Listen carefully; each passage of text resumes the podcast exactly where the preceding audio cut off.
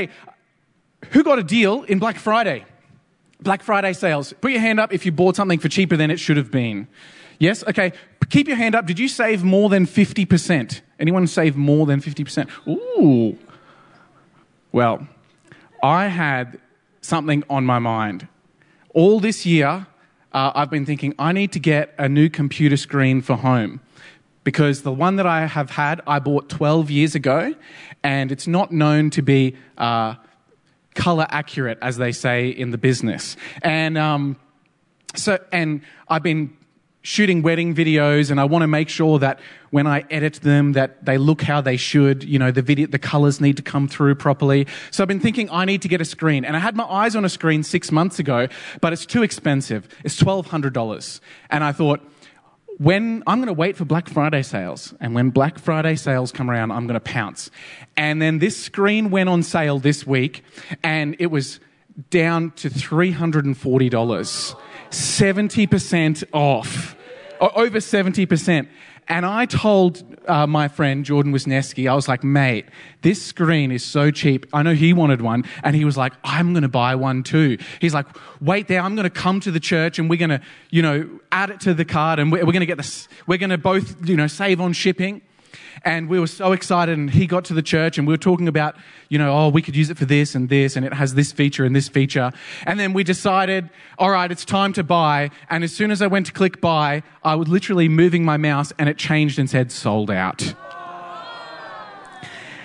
And what a gut wrenching feeling. Who has had a feeling like that before? You missed out on a sale or um, something sort of similar. And I went home that day, I was like, I was trying not to think about it, but I mean, how could you not think about saving $700?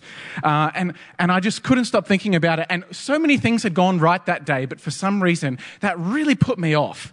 And I even got home and Hannah was like, How was your day? And I was like, Oh, not great. And then I realized, actually, it was really good, but just this one thing is kind of tainting it all. And I still had that feeling in my gut.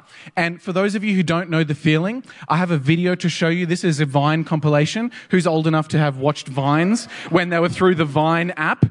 Uh, this is a this is a Vine combina- uh, compilation called "Too Slow." Let's watch.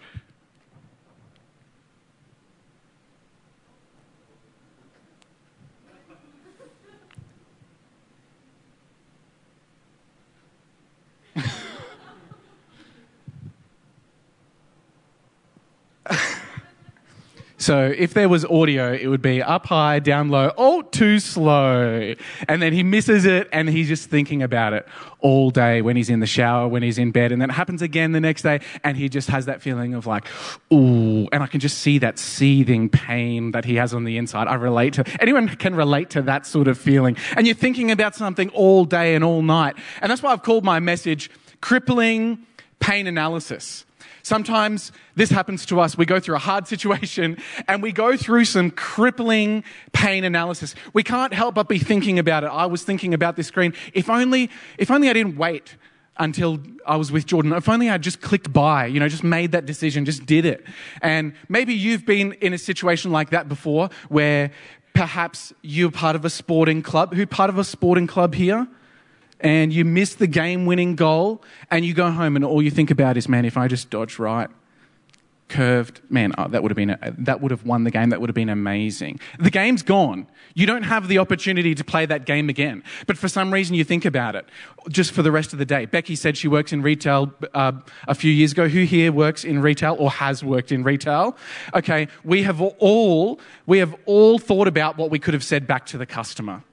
That angry customer who came and, and had this to say and this to say and this to say. I had a customer come in asking and demanding for a refund for a pool that they bought. And I loved the moment when they finally stopped talking and I said, yeah, that, that brand of pool is only sold at Kmart. You bought this at Kmart, not at Sam's Warehouse.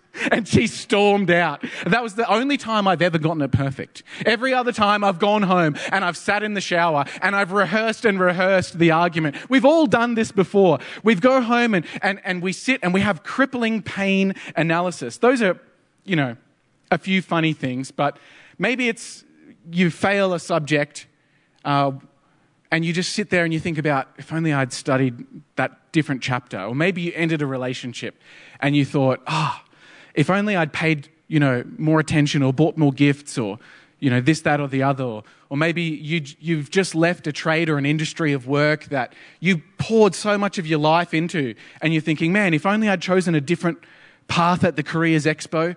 Um, this is what was on Gabe's story today, Gabe's Instagram story.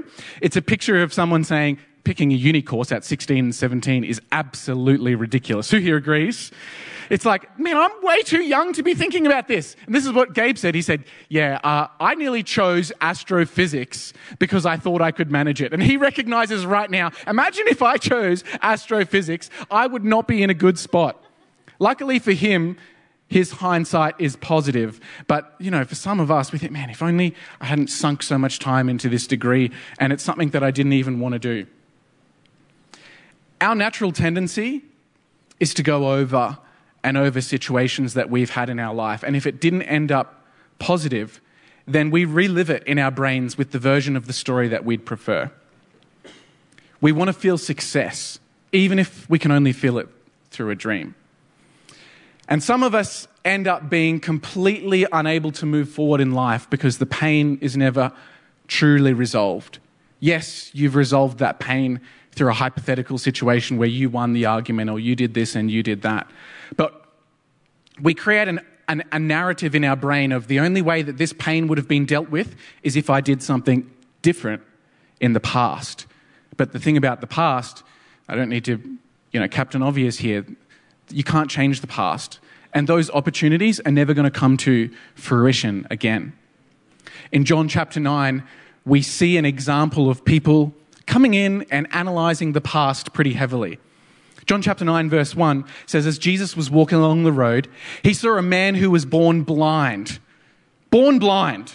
So it doesn't sound like he can do anything about this because he was born blind. And the disciples are like, Hey, Rabbi, what, what happened to this man that he would be born blind? Did he sin or did his parents sin? What caused him to be born blind? And the disciples here, they're digging into the past. They're trying to figure out what went wrong. I don't know if maybe they're going, if we can figure out what made him be born blind, then we can avoid ourselves being born blind. I don't know. but the thing is, even if they figured it out, it's not like they had a time machine where it's, oh, Jesus gave us the answer. It's because of his sin. So let's go back to the time when he sinned and we can, like, you, they couldn't have fixed it. They were psychoanalyzing the past, and it was stopping them from seeing something different that Jesus saw. Verse 3 says, Jesus said to them, Neither this man sinned nor his parents sinned that he would be born blind. But actually, this happened so that the works of God could be displayed in him. And I don't particularly, uh, I, don't know if, I don't know if I fully grasp that, that sentence that Jesus said, but I know that I know where he was directing people. And he was directing the disciples to say, it's not about that. You thought, they even boxed themselves in. It's either him, his sin or his parents' sin. And Jesus was like, it's nothing to do with that at all. So first off, he was, he was myth busting. He's like, if you're in pain, it's not because of a sin, all right? Can we get that through our head? It's not because of a mistake that you were, that you made or this, that, the other. Stuff just happens sometimes. You, he was born blind. And then Jesus goes on to say this after he said, this happened so the works of God could be seen in him. He said, We must quickly carry out the tasks assigned to us by the one who sent us. The night is coming when no one can work. But while I'm here, I'm the light of the world. But while I'm here in the world, I'm the light of the world. So Jesus refuses to dig into the past, but he says, Hey, while it's daylight, can we do something about this? While, while we can work on this, let's do something about it. Let's not let this cripple us. Let's move forward. And then verse 6 says, He spit on the ground, made mud with his saliva, and this guy's blind, so, you know, he's hearing this, and I have no idea what he's thinking. And, and spread the mud over the blind man's eyes. And I thought, this is kind of gross, but also this guy's blind, so it's not like he really cares about his eyes. What is he going to use them for anyway? And then Jesus told him, Go wash yourself in the pool of Siloam. That word just means sent. And so the man went and he came back seeing. So there's this amazing miracle here. Jesus has healed him, but it wasn't just a healing on the spot. There was a bit of a process. The guy had to go and wash. And then the people that knew him, the, his neighbors who knew him as a blind beggar, they asked each other, Hey, isn't this, isn't this that guy? Wasn't he begging? Didn't he ask me yesterday if I had some spare change? Didn't he see me with a six pack of cinnamon rolls and ask if he could have one of them? Like, isn't this the, isn't that the beggar? Isn't that the guy? What's interesting is that the people didn't recognize him because they had let his pain become the definition of who he was. He wasn't Tom, the guy with black hair the verse literally says, We knew him as a blind beggar. So if you're going through pain, I wonder how you identify yourself. Because this guy didn't identify himself as a blind beggar because he, he didn't sit there and just go, Oh, sorry, Jesus. I know that you've just made that mud. Thank you so much for going to the effort, um, you know, sacrificing your saliva like that. But uh, you don't understand, I'm born blind. Like that wasn't his identity. Perhaps it was, but he, but he, when he encountered Jesus, he saw that something could change. So, how are you going to identify yourself? Are you happy being the person who's in the pain that you're in now? Or are you ready to be able to say to people, Yeah, I, I used to be that, but I got something different. Jesus did a work in my life. Just made that song up. New praise song, New Hope Creative. Some said that he was, and others said, no, no, no, no, he, he, it's not actually him, it just looks like him. But the beggar kept saying, no, yes, it's me, I'm the same person. I am the same person. And all these people kept asking and asking about this guy. You know, your new identity, when you find healing in Jesus Christ, it's going to hold weight with people around you. It's going to hold weight with people who knew who you were before. The testimony that Kai shared before, people who know Kai, who knew Kai before he found Jesus, are going to say, Aren't you the guy that this, this, this, this, and this? And he's going to be able to say, Yeah, but God did something in my life. Your new identity is going to hold weight with the people around you. So, are you ready to move forward from the identity of being the blind beggar? Of being that person who's stuck in pain. They asked him, Who healed you and what happened? And he said, The man that they called Jesus made mud and spread it over my eyes and told me, Go to the pool of Siloam and wash yourself. So I washed, and now I can see. And where is he now? They asked. And he said, I don't know. So, what an amazing story of an encounter with Jesus. This man's been pulled from his life as a blind beggar. Now he can see. And I want to look at a few things about the pain that he was in and the role that that pain played in the rest of his life. The first thing I want us to realize is that the most significant discovery that we can make about our pain is what God can do with it. Too often we psychoanalyze our pain and we try and think about who is to blame. That's what the disciples did. Who sinned here? Was it this man's parents or was it this, was it this man himself? But actually, the more significant revelation is what God can do with your pain. Yes, it's good to see, to, to, to look into your past and figure out what happened and why did things go wrong. But that can't be the only thing that you do. There has to be an equal balance where you go, okay, yes, I understand where I was, how I got here so that I don't fall into that mistake again or uh, I, I can avoid that situation in the future, but I'm going to look for what God can do next. And that's what Jesus did. I love, um, uh, I, lo- I love the attitude that Jesus had here. And sometimes when we end up in pain, our conversation with God is dominated by why. It's like, God, I don't understand why this happened. And why did this happen to me? And why did this happen while I was trying to work through this other thing? And why did this ha- have to happen to me when my bank account balance was at negative $3 already? And why did this have to happen to me while I, my phone battery went flat? Or I don't know, whatever thing that you're going through. But we, we're so busy trying to diagnose our pain quite often. I look at some of my prayers to God and I think, man, I was just so busy asking why. I was so busy asking, was it the sin of me or was it the sin of my parents? And Jesus is there saying, Hey, it's daylight. Let's do some work. Let's do the, the work of the Father while I'm here. The more significant thing for us to ponder is what God can do through our pain. I got a photo here of my cousin David. He's the one just on the floor there, hanging out with a bunch of guys from church. And um, he had an amazing story. He was addicted to drugs and he had gone through rehab and he was 18 months clean. For anyone who's had an addiction of that sort, you know that's just an amazing testimony. And he was inspiring so many of his friends to become clean. I heard story after story of people who chose to go to rehab and get clean because of what he did. He was having a positive impact through the pain that was in his life. Three years ago, he passed away, and my auntie, his mum, was suffering a loss that I can't imagine losing a son. And she kept saying to me and to our family, everyone, she, she's the mum. And I was like bawling my eyes out. And she was saying to me, hey, David's death is not in vain.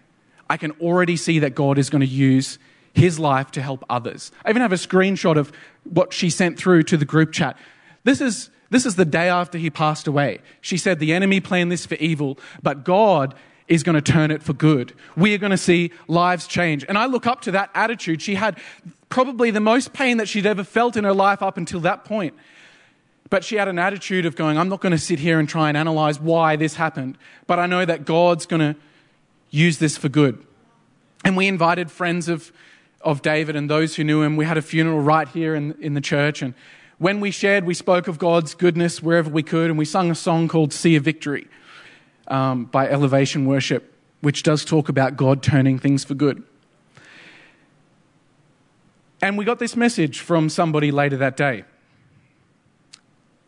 You have reinstalled my faith today in God at the service.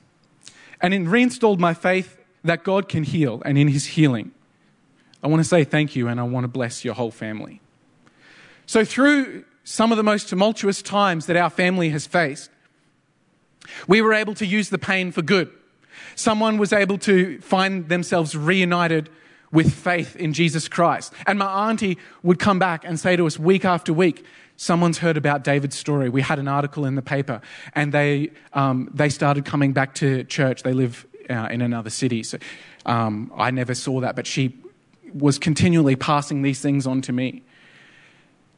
The most significant thing that you can do with your pain is ask what God can do with it and then act on it.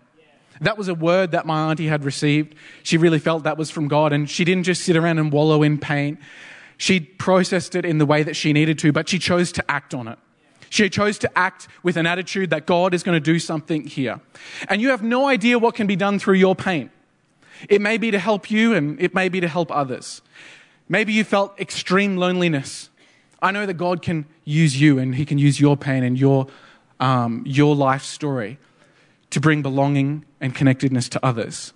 Maybe you've lost a loved one. God can use you to comfort others who are going through loss. Maybe you've made mistakes that's destroyed your life. God can use you to show others what a life redeemed looks like. So, a few questions for us. What pain have you gone through? Are you in, maybe you're in pain now. Maybe you're in the middle of a hard situation. Or maybe you have pain in your past. What pain do you have? I think too often we just box it up and try and push it away. But you know, God wants to use the rough stuff too. God doesn't want to just use um, our strengths that we would write down on our resume. He wants to use the weaknesses. He wants to use the pain and the hard parts of our life as well. Are you willing to take the cover off and see how God might use that pain? I know it's, it's hard for me to even talk about my cousin because I'm, in a sense, still processing it, but I know that I've, got to, I've just got to do it. I've got to take the cover off. I've got to be willing to face that pain in the eyes and, and just see how God might use it. Maybe the question you need to answer is about your trust. Do you even trust God with your pain? Sometimes we think we're the only ones who know ourselves well enough to be able to use, uh, to be able to move forward from pain. But actually, God knows the path forward. And I want to encourage you that when we can look at that pain, when we can look at where that pain came from, um, yes, it's helpful, but it's going to be so much more helpful when we start to ask of God, what are you going to do with this pain? Whose life can, is going to be changed because of this pain that I've gone through?